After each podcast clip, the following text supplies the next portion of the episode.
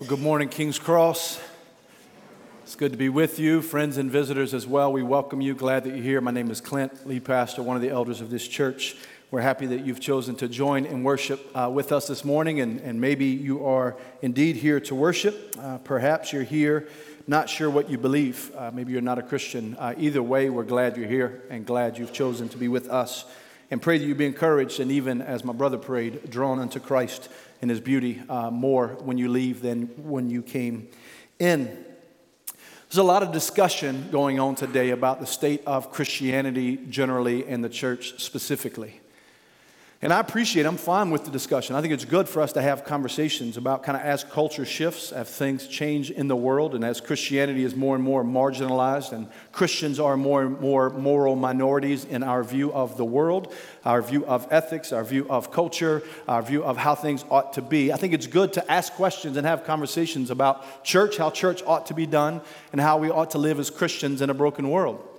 Unfortunately, I find that many times in these conversations, what's lacking from people expressing very strong opinions is any reference to the Bible. I think plenty of people have strong opinions about what the church ought to be, what Christians ought to be and ought to be doing, and often express those opinions again with no reference to the scriptures.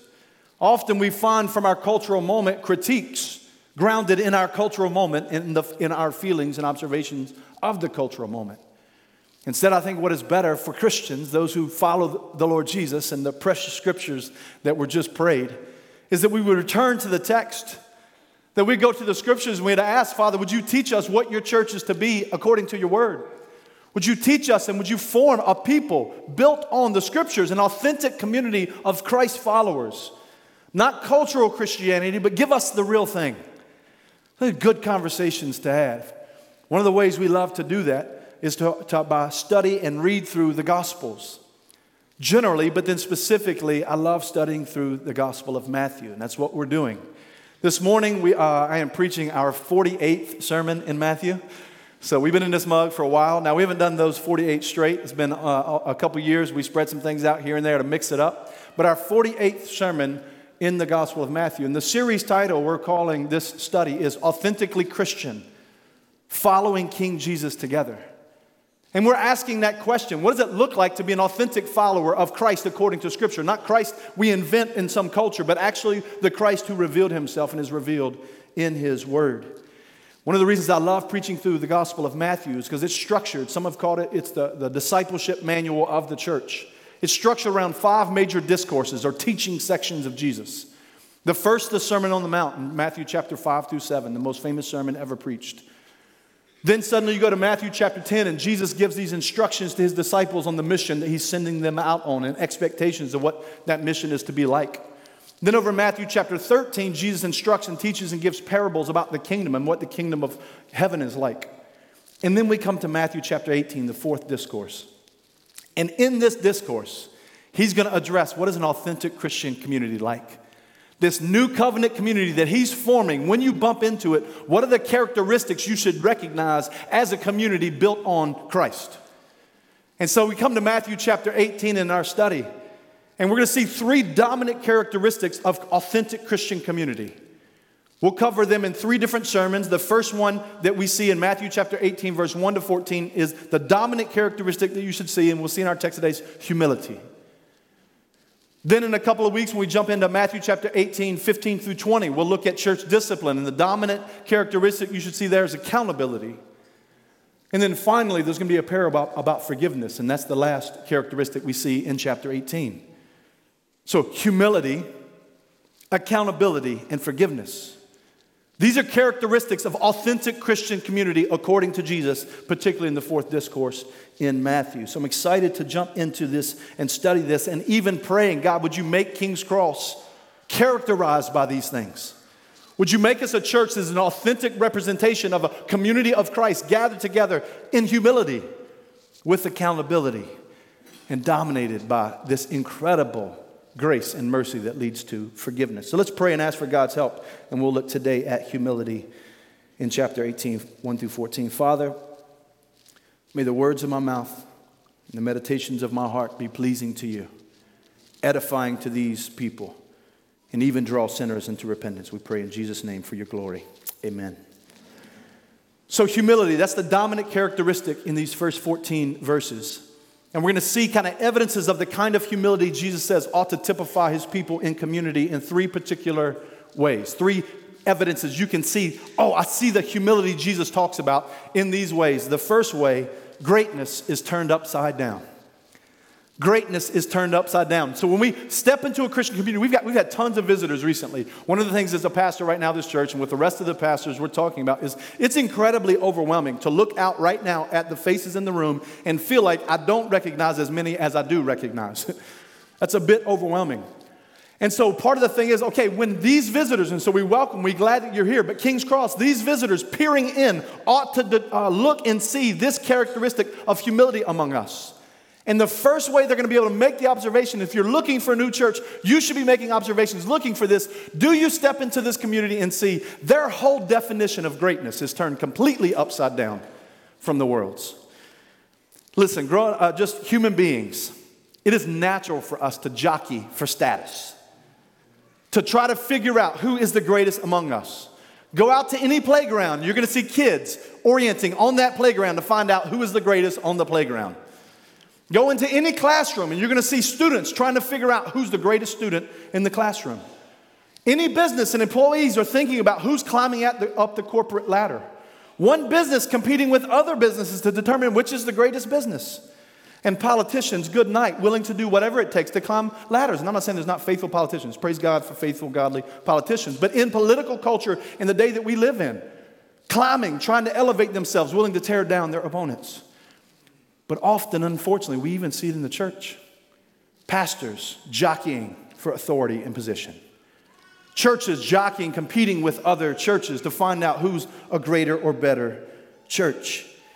It's natural for human communities to establish, observe, and try to climb a social pecking order. So too was it with Jesus and the disciples. So we learn from Luke and Mark's account of what we're reading right now that, uh, that the disciples were arguing about who was the greatest. So increasingly, as they realize, wait a minute, Jesus really is the Messiah, He really is the Christ, He really is the King, and we're His closest disciples, that means somebody is going to be like His right hand. That means one of us is going to be like the second. If He is the greatest, well, who's the greatest among us? Who's his favorite? Who's the best? So you see in humanity, even in these disciples following King Jesus, they're realizing he really is Messiah. Well, then which one of us is most important to him? Even Mom Dukes gets involved. so the, the sons of Zebedee, later in chapter 20, we'll read, they come up, she comes up to Jesus like, hey, Jesus, can you make it where my sons sit one at your right hand and one at your left in your kingdom?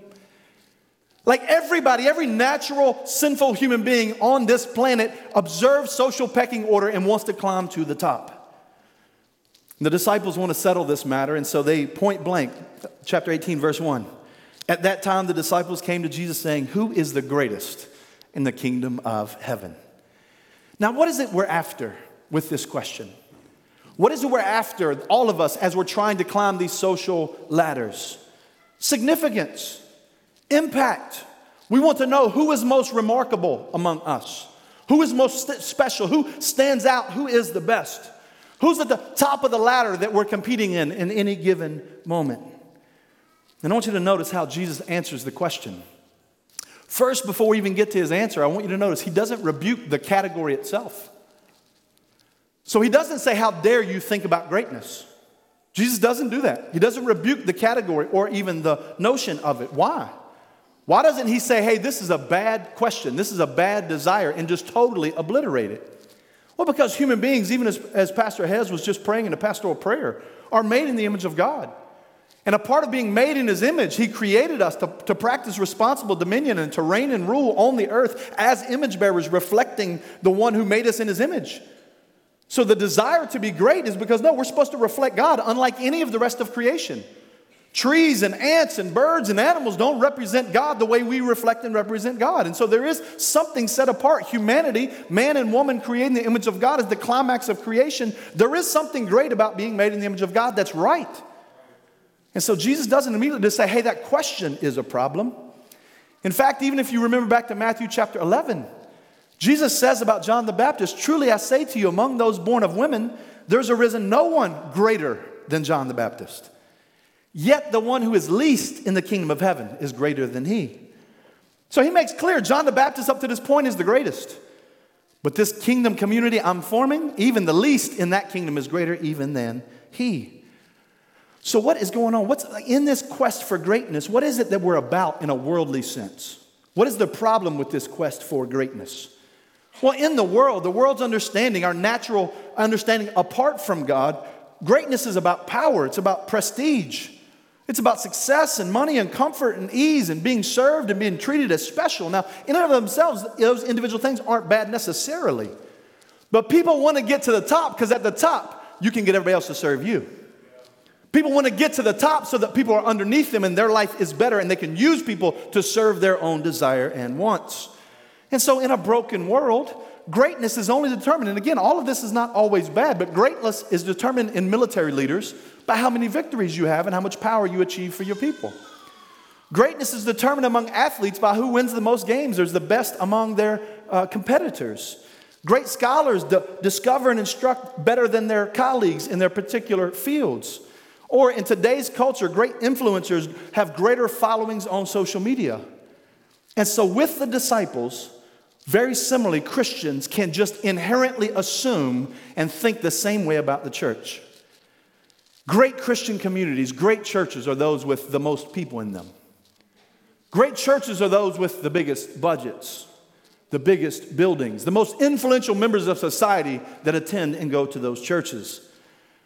But Jesus says, it's not greatness that's your problem, that you want that. It's that your whole definition of greatness is completely wrong. Let me turn it upside down for you. So they ask the question, and Jesus turns everything upside down. Look again at verse 2. Calling to him a child, he put him in the midst of them. And he said, Truly I say to you, unless you turn or you're transformed or you're converted into this totally new understanding, so unless you flip the script on your entire understanding of what greatness is and become like children, you will never even enter the kingdom of heaven. Whoever humbles himself like this child is greatest in the kingdom of heaven. Whoever receives one such child in my name receives me. So notice what Jesus does. He transforms our understanding of greatness, of leadership, and of, of kingdom strategy. Now, in the ancient world, children were the lowest, uh, among the lowest rung of members of society. So a man's status was increased by having lots of children. But children themselves had no power or prestige or significance in society. They were, they were viewed as weak, as dependent, as those who are insignificant in a society and culture, those without power or potential to do anything significant, and so we're brushed to the side. Similarly, in our day, people like the youth of young adulthoods, that's prized in our culture. But children can be seen as kind of in the way and inconvenient and pushed to the side. So much so that even some people would say, let's figure out how to abort more of them to get rid of them because they're a problem. So, in this moment, like children, Jesus grabs this illustration and says, This child you think is insignificant. No, no, no. I'm about to turn your entire strategy and understanding of what greatness is totally upside down. They might be little in stature and little in social significance in the world, not so in the kingdom. So, Christ is turning everything upside down. He puts this child in the midst. And just imagine this illustration. He's got the child, and, and you can imagine the disciples again, they've been arguing and fighting. Which one of us is the greatest? What is Jesus doing with this little kid? Like, in the worldly sense, surely this kid's not the greatest. Why would he even be in the conversation? Sometimes they would be like, Jesus, these little kids are coming to you, get them away from you. Like, you're supposed to be an impressive rabbi, and little kids aren't seen as impressive. What are we doing right now? Jesus puts this little child in their midst and says, Truly I say to you, unless you turn and become like this child, you can't even enter the kingdom of heaven. He said, Before we even start talking about greatness, you can't even get in unless you are like this little child. So I'll answer your question, but I'll answer your question in a minute. First, I'm going to expose your faulty understanding of what greatness is. And I'm going to remind you, you entered the kingdom by grace through this humble dependence upon my grace. You didn't work your way into this kingdom. You didn't earn your way into this kingdom. And so when you start asking me about greatness, I want to expose you forgot how you got in. And now suddenly you think you get in by humility, but then you do things to make yourself proud. This is foolish. You don't climb ladders and think better about yourself when you enter the whole community be, with, by grace to begin with. Like you're not even thinking rightly about what greatness is. Much like born again language in John, Jesus is saying, unless you turn away from self dependence, and self reliance and self provision and turn to Christ's dependence and Christ's reliance and Christ's provision, you can't even get into my kingdom, let alone think about greatness. Friends, this is the danger. If you forgot how you get in, you'll totally get the definition of what it means to be great while you're within it. If you forget that you entered by grace, you'll forget that you have to grow great by grace. How foolish are we when we enter by grace and then grow proud? How awful is it if an outsider, a non Christian, steps into a Christian community where these people are saying, Don't worry, God's grace is here for sinners, repent and believe and trust in grace, and then they get around us and they see all kinds of self righteous arrogance. Do you see the hypocrisy? When Jesus is like, no, no, this is not the way the community I'm forming behaves or responds. This is not a characteristic of my community. Self righteous pride and arrogance is not comfortable in the church of Jesus Christ. It ought not be. How awful. But, Christian, remember, you entered God's people by grace. And so he says, once we remember that, have that reminder, and how quickly we are to forget it, then he says, verse 4 whoever humbles himself like this child is the greatest in the kingdom of heaven. So, humility is the path into the kingdom, and it's the path into kingdom greatness. So, humility and a humble dependence upon God's grace is what gets you into the kingdom, and a humble dependence upon God's grace is what makes you great and useful in His kingdom. So, again, He doesn't say don't desire to be great, He says you need greatness redefined. You can't define your greatness like the world does, you must define it the way I do in my kingdom. Now, to be clear, Jesus is not saying be childish in your knowledge or your conduct or your righteousness. He already made that clear in the Sermon on the Mount. So, his first teaching section, his first discourse, Matthew chapter 5, verse 19. He says, Therefore, whoever relaxes one of the least of these commandments and teaches others to do the same will be called least in the kingdom of heaven.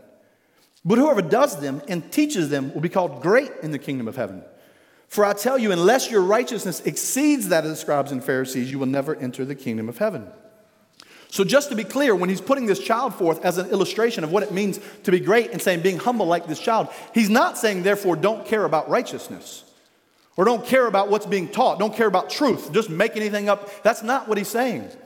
He was saying, no, no, if you want to be least in the kingdom of heaven, let the world define what you think great is. If you want to be least in the kingdom of heaven, let influencers determine what you think beauty is. If you want to be least in the kingdom of heaven, let politicians teach you what morality is. If you want to be least in the kingdom of heaven, let the culture determine your sexual ethics. If you want to be least in the kingdom of heaven, let God's word sit underneath your judgment rather than you sit underneath it. So again, he's not minimizing truth.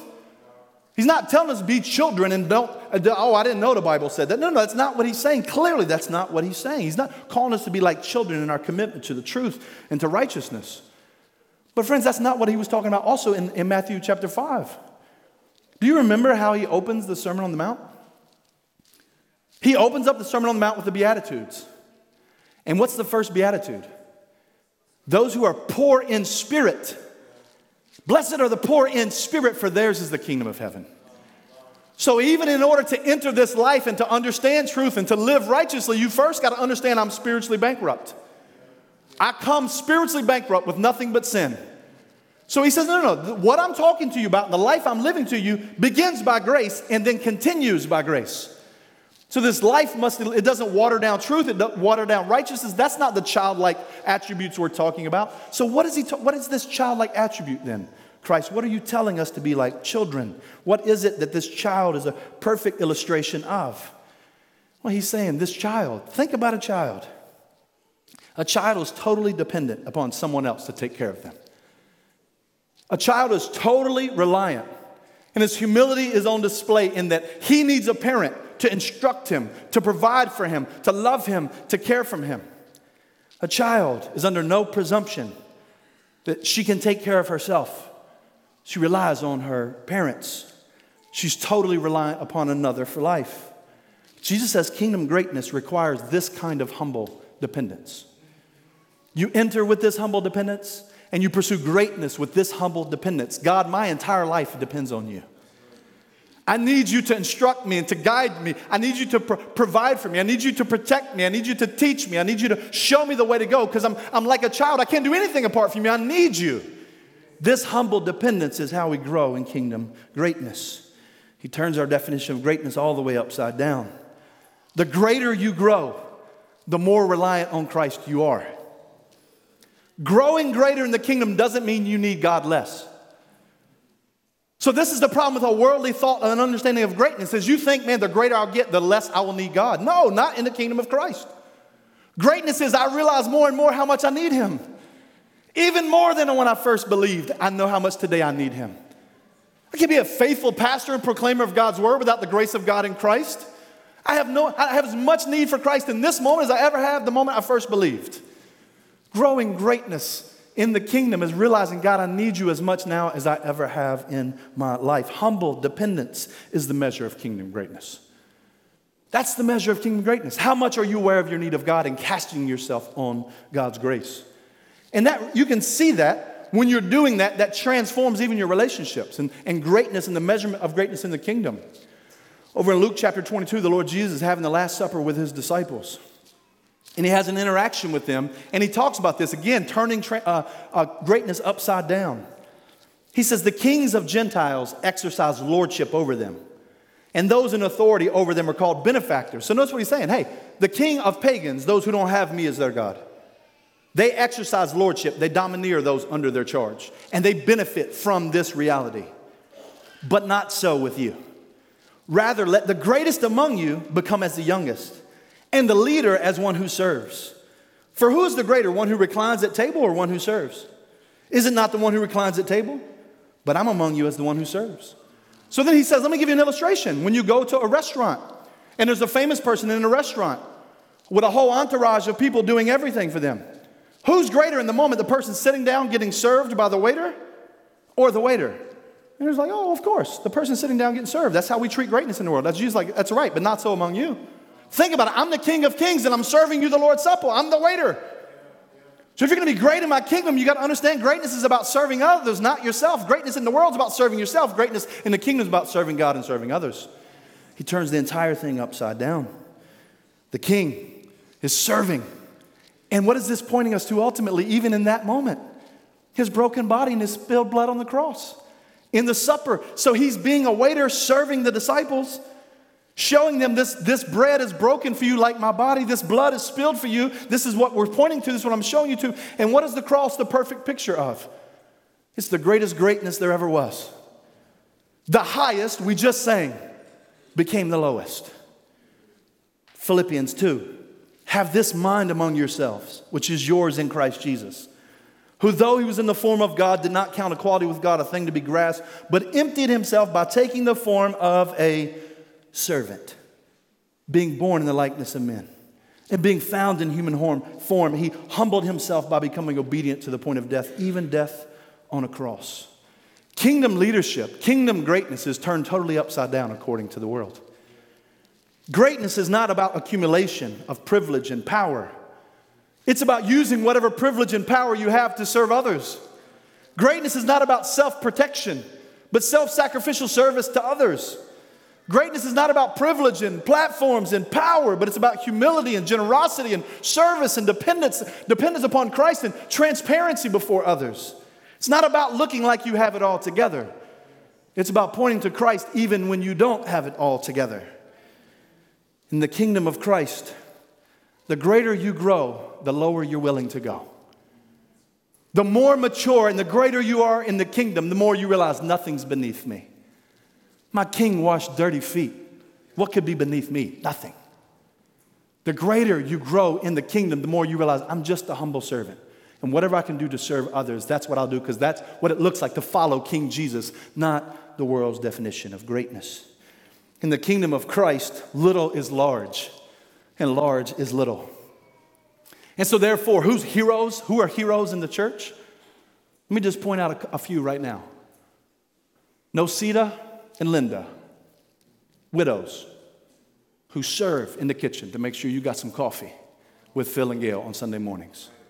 Widows totally dependent upon God in unique ways that most of us know nothing about. Serving Christ. What is that? That's greatness. That's greatness in Christ's kingdom.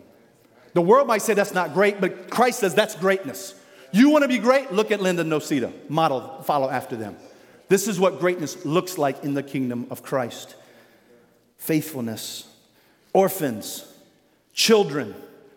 and disciples who are humble like orphans and children who've been adopted into the Father's family. Those are the people that are great in the kingdom of God. That's why we love children. So Eric and Bria are, are, seeking to raise money to adopt a child. That's why we care about foster care. That's why we care about vulnerable and the least of these. Why? Because we follow King Jesus. And greatness in his kingdom is about looking out for the vulnerable, not abusing them. To such belong the kingdom of Christ. They are great. Humble reliance upon God is the measure of kingdom greatness. And this changes the community. Look at verse 5. Jesus says, Whoever receives one such child in my name receives me. So, friends, what this means is Jesus is saying, No, no, no. The way you relate, relate to those who I call great is how you relate to me. He takes it personal.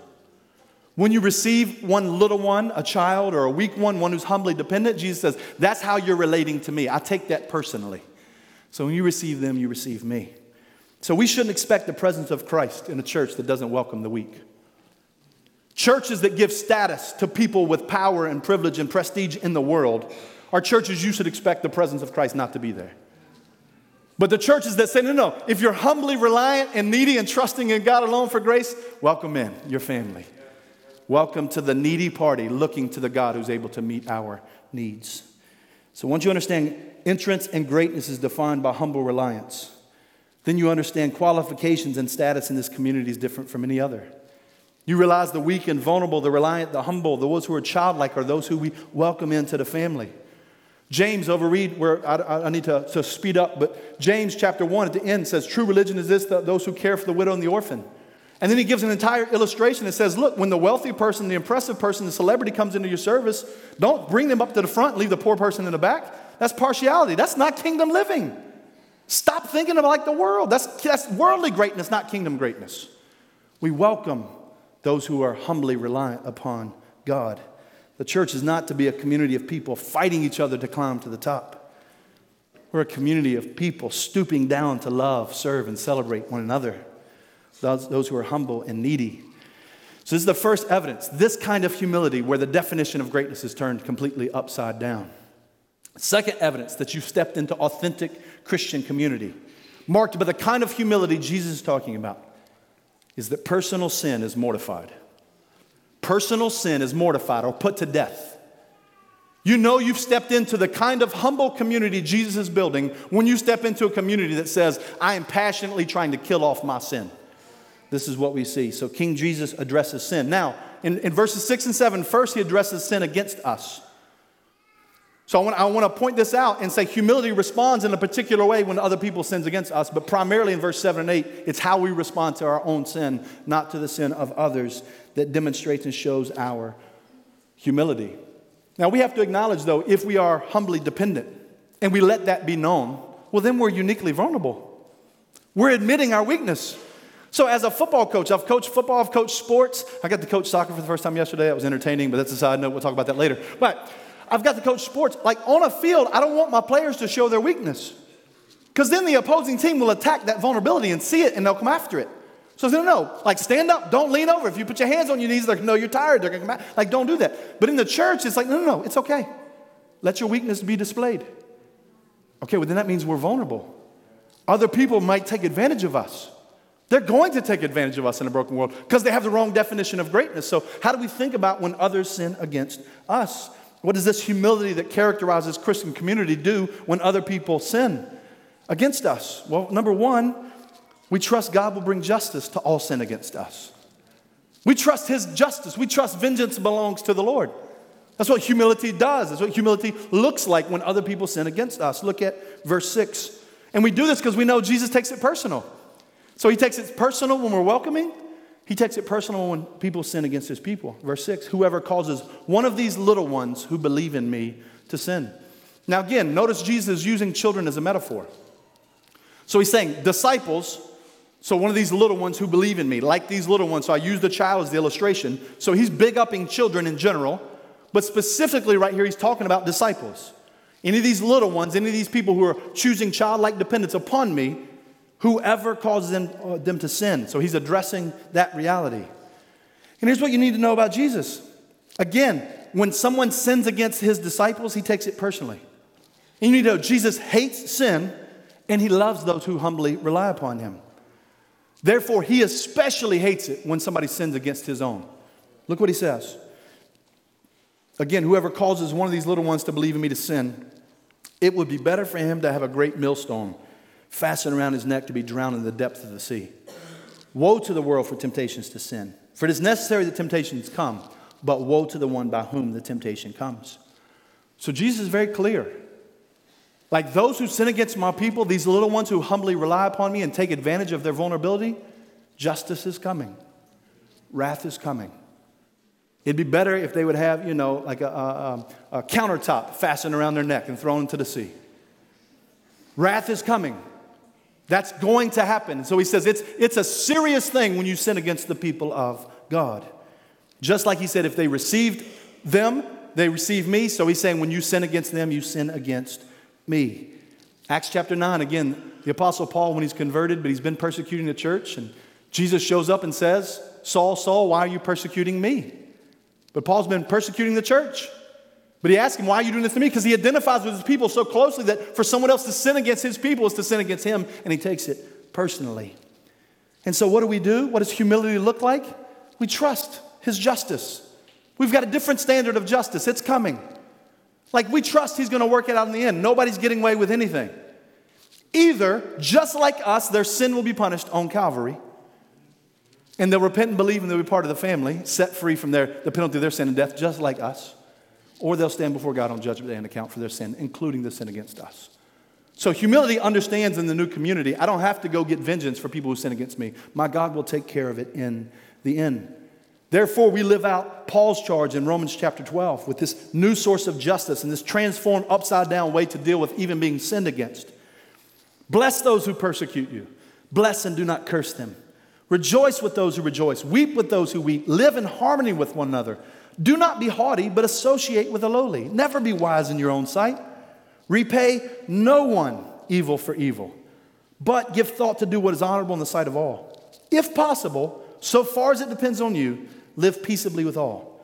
Beloved, never avenge yourselves, but leave it to the wrath of God. For it is written, Vengeance is mine, I will repay, says the Lord. To the contrary, if your enemy's hungry, feed him. If he's thirsty, give him something to drink, for by doing so, you'll heap burning coals on his head, head. Do not become overcome with evil, but overcome evil with good. Now, can I just pick on a horrendous fa- uh, phrase that sometimes Christians use? Sometimes people are like, yo, kill them with kindness. How about you just be kind? Like, kill them with kindness is still you trying to take vengeance, but from some moral high ground. Like, that's ridiculous. so, Christians, let's just admit it. We've thought that way. That's anti gospel. No, no, we're not going to kill them with kindness. We're going to be kind to them the way Christ was kind to us when we didn't deserve it. Not because they deserve it, not because that makes us less vulnerable, not because they won't take advantage of us anymore, but because our God has given us gospel and given us kindness, and so we relate differently to those who sin against us. We overcome evil with good. And we pray like our Lord Jesus and Stephen, the first martyr Father, forgive them. They know not what they do.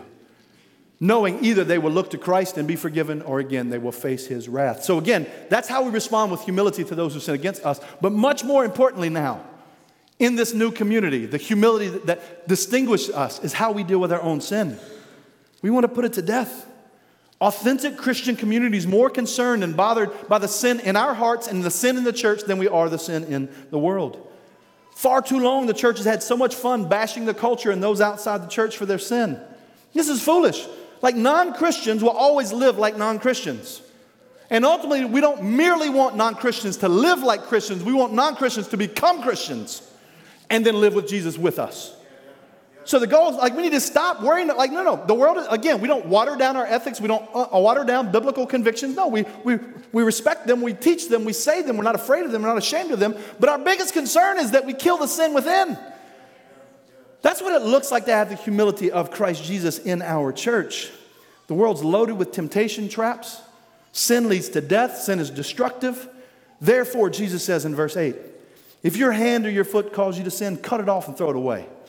Better for you to enter life crippled or lame than with two hands or two feet to be thrown into eternal fire. If your eye calls you to sin, tear it out and throw it away. Better for you to enter life with one eye than with two eyes to be thrown into the hell of fire. This is almost the exact same thing he says in chapter 5, verse 29 and 30, dealing with lust. Now, he's using hyperbole. So come to church next week, please, with all of your limbs and your eyes. so Jesus is using a, a, a literary device of hyperbole. And what's his point? Whatever it takes for you to kill the sin plaguing you, do it. That's his point. He's not literally talking about like cutting off limbs. He's saying, what, cut off the limbs of your sin. Whatever it takes, put it to death. This is what Christ is teaching. But don't water down, again, it, it's, it's, it's a, uh, um, device, but don't water down his point. Some of you are in a relationship that's causing you to sin. You need to break up, you need to cut it off. Some of you can't be trusted to be alone with your phone because you're looking at stuff you shouldn't look at. Get rid of the phone. Like, you, he's, whatever it takes. Some of you can't handle alcohol. Stop drinking it. Some of you are addicted to drugs, you're addicted to sex, you need to get help. You need to reach out and say, I can't get out of this. I need whatever it takes, cut it off. You've got to stop playing with your sin and threatening like it's not going to destroy you. It means to kill you. Christ says, whatever it takes, pluck out your eyes of your sin, cut off the limbs of your sin. Whatever it takes, put it to death. If watching those shows, elicits you to lust and rebellion, stop watching the shows. If in your life, oh, but listen, but then my friends are gonna think I'm weird. Who cares? It's better for your friends to think you're weird than for you to go to hell. This is what Christ is saying. Whatever it takes, it's better to be awkward in this life. It's better to have a little bit of suffering now, but to be in glory forever. Christ says, whatever it takes, put your sin to death. It's better to live in light of heaven rather than fake it and go to hell. Be violent towards the sin in your life, whatever it takes. Make war against it, destroy it, suck the lifeblood out of it.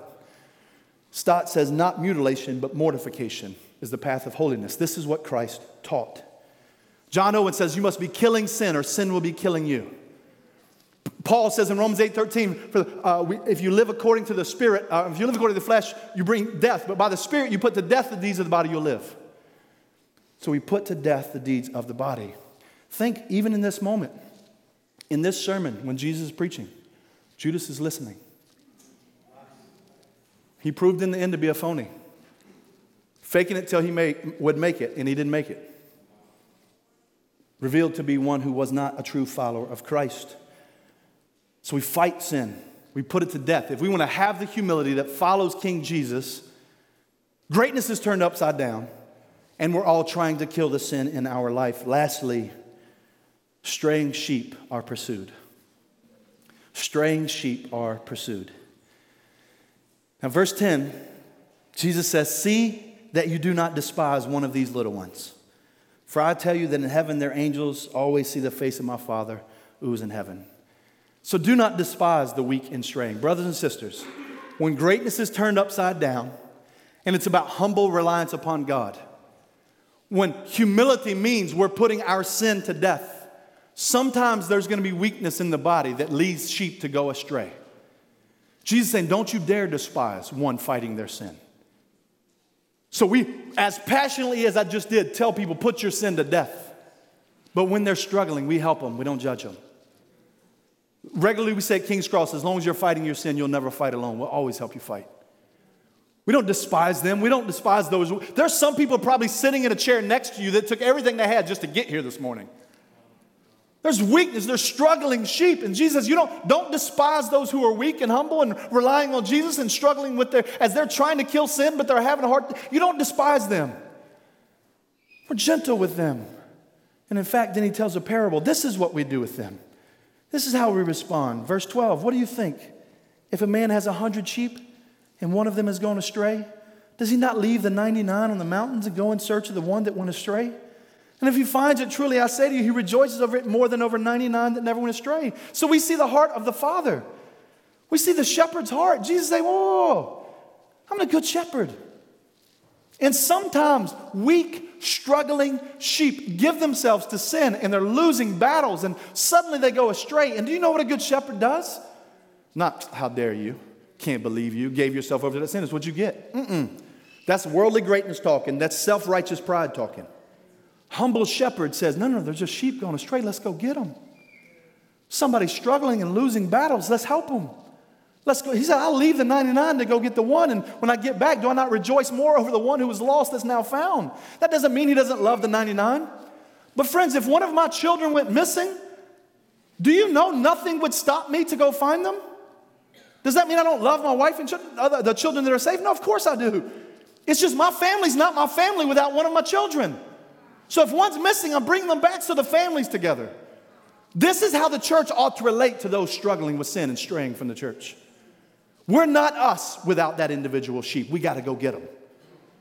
So, again, this is not like we, we mortify our sin, we put it to death, we're serious about sin. But did you know our God is sending forth angels to do his work, to help his sheep? That he has a father's heart that says, I'll leave the 99 to go get the one and bring it back safe? How much more so should we say if somebody's missing? We're concerned, we care, we'll help, let's go get them. So, if you step into a Christian community that's authentically following Jesus, there should be an entirely new definition of greatness least of these. The way up is down. We're not impressive, we're reliant on the impressive Savior. We're those who are saying, yes, the world's gonna sin against us. We humbly trust God to take care of their sin against us. We're not vengeance belongs to the Lord. He's got it. My main concern is the sin within me. And man, if you need help, let me help you. And brothers and sisters, if I ever go astray, please come get me. If you ever go astray, we'll come get you. Because we see the pastoral heart of our sovereign God, who's a good shepherd. And we understand the fight gets difficult, and sometimes we lose battles. We understand Christ has won the war, that Jesus died on the cross for our sins, that he rose on the third day, that he's going to take us to glory, and that he's committed to get us to glory, which is why in verse 14, Jesus says, It's, not, it's my Father's will that not one of them should perish. Not one will perish. And one of the means the good shepherd goes and gets his sheep is through his people, this humble community marked by this humility Christ gives to us. So, King's Cross, I close this morning saying, Are you the kind of church member who notices if somebody's missing? It's been five or six weeks. Who's been missing? You send a text, you pray for them, let them know you're concerned, just checking in. And I'm not talking about that, hey, I ain't seen you in a few weeks. Like judgmental, like, you know, you ain't checked your boxes off. I'm talking about like a phone call I had with a member that just said, Sister, I'm just concerned about you. Like, usually, when somebody avoids the gathering of the people of God, more serious sin is present and destruction is coming. God has given us the faith family to be a grace gift to us, to help us fight our sin, to help us keep the right definition of greatness. And we can't do it alone. The Christian faith is a faith meant to live in the Christian community following Jesus together. And it's not the Father's will that any of them be lost. So, King's Cross, are you helping your brothers and sisters fight sin? We'll talk more about that in two weeks. Matthew 18, 15 through 20 talks about accountability. That not only do we take it serious in us, we take it serious in the church and we're willing to hold one another accountable and practice church discipline humbly and gently. But may we be the kind of church that as visitors peer in, they see, man, there's a humility here that I know nothing of. And may we point them to Christ, the humble King who died and rose for us. Let's close in prayer. Father, we thank you for Jesus.